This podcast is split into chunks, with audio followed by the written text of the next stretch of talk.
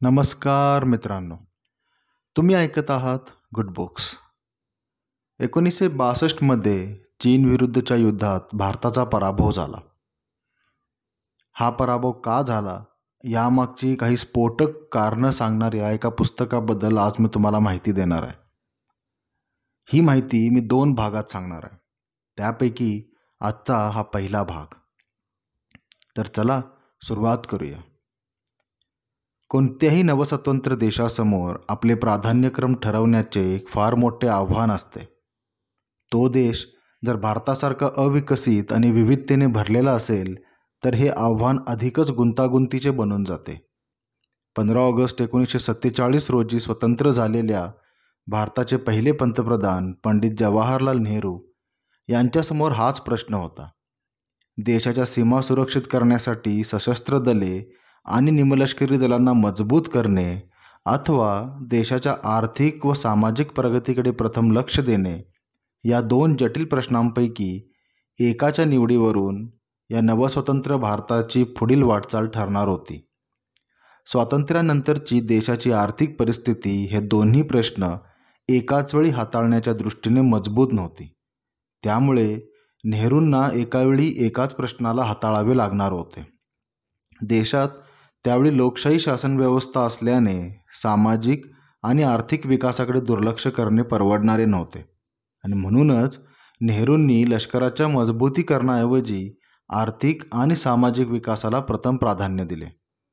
हे करताना नेहरूंच्या मनात भारताचा शत्रू म्हणून केवळ पाकिस्तानचेच नाव होते आणि तुलनेने भारताचे लष्कर पाकिस्तानला तोंड देण्यासाठी मजबूत होते. इतर कोणताही देश विशेषतः चीन शत्रू म्हणून नेहरू सरकारच्या खिजगिनीतीतही नव्हता. एकोणीसशे बासष्टमध्ये चीनविरुद्ध झालेल्या पराभवाच्या अनुषंगाने वरील पार्श्वभूमी लक्षात घेणे अत्यंत महत्त्वाचे आहे. या पराभवावर आधारित दिवंगत ब्रिगेडियर जे पी दळवी यांनी लिहिलेले हिमालयन ब्लंडर हे पुस्तक चीनविरुद्धच्या पराभवाची कारणमीमांसा करताना युद्धभूमीवरील लेखकाच्या प्रत्यक्ष अनुभवाने समृद्ध आहे. हिमालयीन ब्लंडर हे पुस्तक चीन विरुद्धच्या पराभवाचे परखड सत्य मांडते.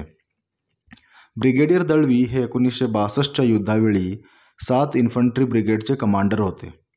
या ब्रिगेडवर तत्कालीन नेफा म्हणजे आत्ताचा अरुणाचल प्रदेश आणि तवांगच्या सुरक्षेची जबाबदारी होती.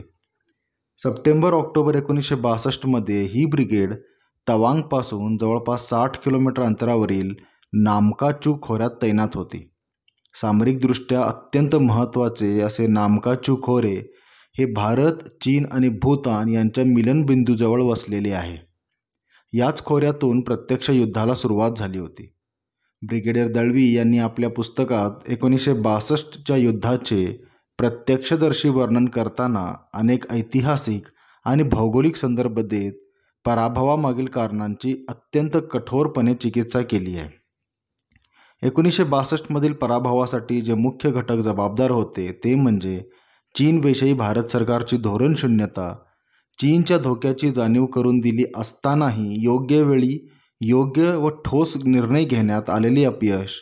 एकोणीसशे सत्तेचाळीस ते एकोणीसशे बासष्टमधल्या काळात लष्कराच्या आधुनिकीकरणाकडे आणि इतर महत्त्वांच्या गरजांकडे करण्यात आलेले दुर्लक्ष. सीमावर्ती भागातील पायाभूत आणि दळणवळणाच्या सुविधांच्या विकासाकडे केलेले दुर्लक्ष.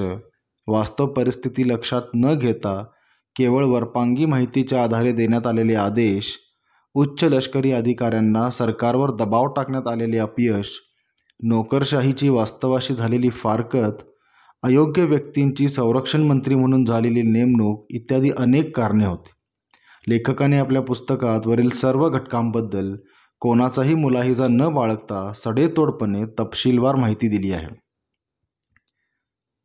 सर्वप्रथम भारत सरकारच्या चीन धोरणाबद्दल पाहू.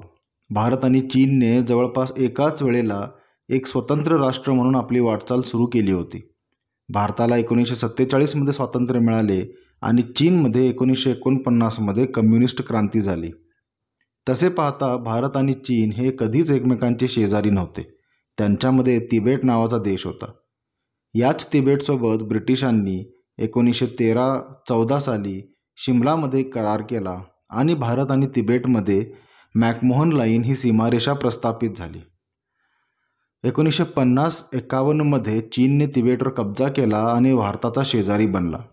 चीनने मॅकमोहन लाईन मानण्यास नकार दिला आणि भारताच्या बऱ्याच मोठ्या भूभागावर दावा करायला सुरुवात केली. खरे तर या काळात चीनची परिस्थिती पाहता नेहरू सरकारला चीनसोबत राजनैतिक बोलणी करून सीमावाद सोडवणे सहज शक्य होते. पण नेहरूंचा चीनच्या चांगुलपणावर नको तितका विश्वास होता. चीनसोबत सीमावाद असला तरी चीन भारतासोबत कधीच युद्ध करणार नाही यावर ते ठाम होते. आणि याच ठाम समजुतीनुसार वेळोवेळी पुढील सर्व निर्णय घेण्यात आले. सरदार वल्लभभाई पटेल आणि इतर काही सेनाधिकाऱ्यांनी वेळोवेळी चीनच्या धोक्याची जाणीव करून देऊनही त्याकडे दुर्लक्ष करण्यात आले. एकोणीसशे बासष्टमध्ये मात्र चीनचा अटळ असा धोका आ वासून उभा राहिल्यावर घिसाडघाईत अनेक निर्णय घेण्यात आले पण तोवर खूप उशीर झाला होता. लेखकाने लष्कराच्या आधुनिकीकरणाकडे आणि इतर गरजांकडे करण्यात आलेल्या दुर्लक्षावरही बोट ठेवले आहे.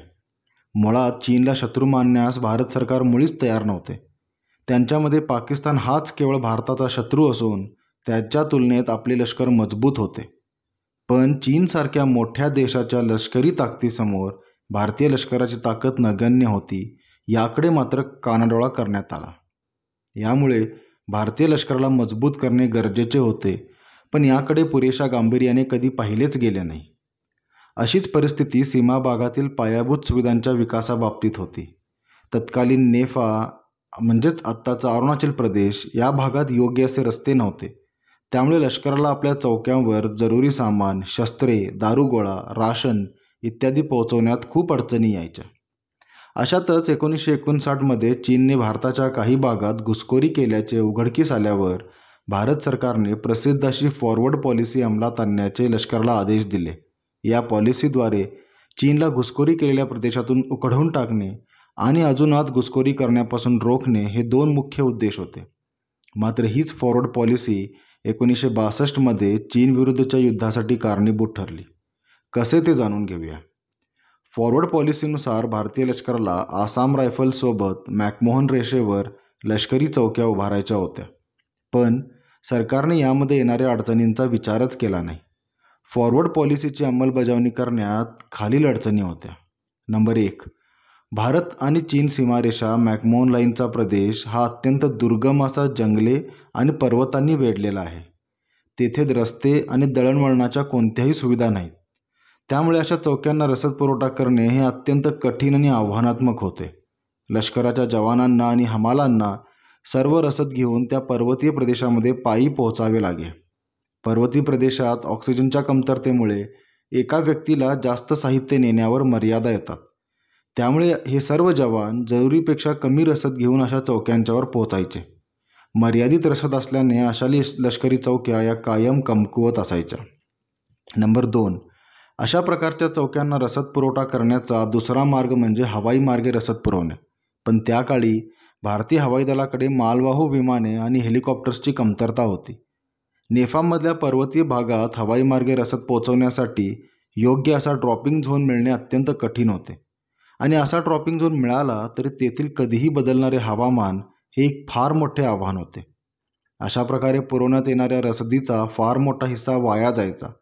कारण भारत सरकारने पैसे वाचवण्यासाठी या रसद पुरवठ्यात वापरण्यात येणारे पॅराशूट जे खराब झाले होते त्याऐवजी नवीन पॅराशूट खरेदी करण्यास नकार दिला. आणि आहे तेच पॅराशूट दुरुस्त करून पुन्हा पुन्हा वापरण्याचे निर्देश दिले. वारंवार वापरलेले हे बहुतांशी पॅराशूट प्रत्यक्ष रसद पुरवठा करताना उघडायचेच नाहीत आणि त्यामुळे बरीच मोठी रसद वाया जायची.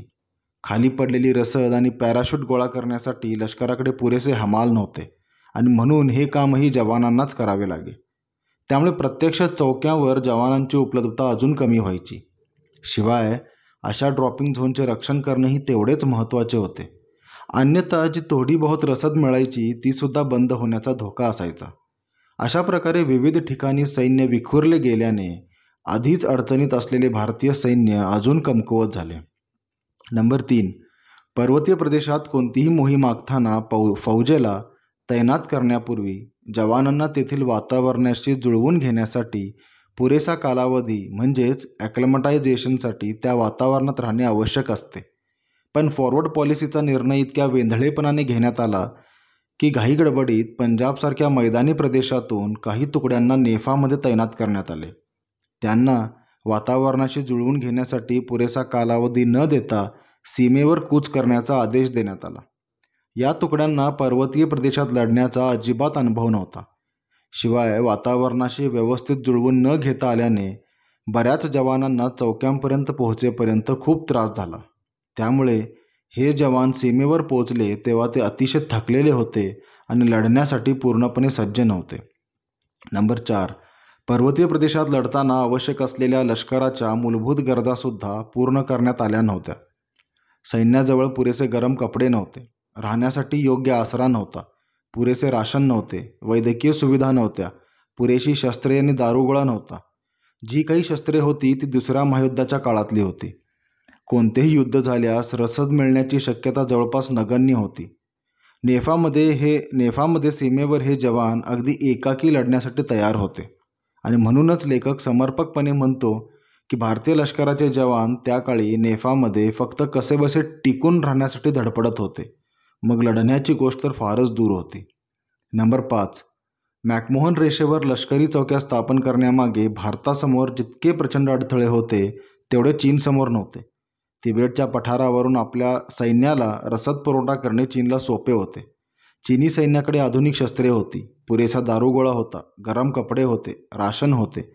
त्या मानाने भारतीय सैन्याची अवस्था दयनीय होती. आणि महत्त्वाचे म्हणजे चीनी सैन्याला भारतीय सैन्याचे हे सर्व कच्चे दुवे माहिती होते. अशा परिस्थितीत फॉरवर्ड पॉलिसीनुसार सीमारेषेवर लष्करी चौक्या स्थापन करणे म्हणजे अप्रत्यक्षपणे चीनला चिथावणी दिल्यासारखे होते. बरं हे योग्य होते असे जरी आपण म्हटले तर समजा चीनने त्याला प्रत्युत्तर म्हणून काही लष्करी कारवाई केली तर त्याला तोंड देण्यास मात्र आपण असमर्थ होतो. म्हणूनच लेखक म्हणतो त्याप्रमाणे फॉरवर्ड पॉलिसीची अंमलबजावणी करण्याअगोदर वरील सर्व मुद्दे सोडवून भारतीय लष्कराला मजबूत करणे आवश्यक होते. त्यामुळे भारतीय सैन्य चीनला तोडीस तोड झाले असते आणि कदाचित मग चीननेही युद्धाची आगळी केली नसती. वरील सर्व गोष्टींमधून हे स्पष्टपणे लक्षात येते की पुरेशा तयारी अभावी फॉरवर्ड पॉलिसीसारखे धोरण राबवणे किती आत्मघातकी ठरते. प्रत्यक्षात आपल्या शौर्याने दुसरे महायुद्ध गाजवलेल्या अधिकारी आणि जवानांनी सज्ज असतानाही भारतीय सेनेचा या युद्धात लाजीरवाना पराभव झाला. याला कारण भारतीय सैन्य सेनेमध्ये शौर्याची कमतरता हे नसून त्यांना लढण्यासाठी आवश्यक अशा सर्व गोष्टींपासून वंचित ठेवण्यात आले. तर मित्रांनो याच पुस्तकाचा पुढील भाग मी दुसऱ्या एपिसोडमध्ये तुम्हाला सांगणार आहे. खूप खूप धन्यवाद.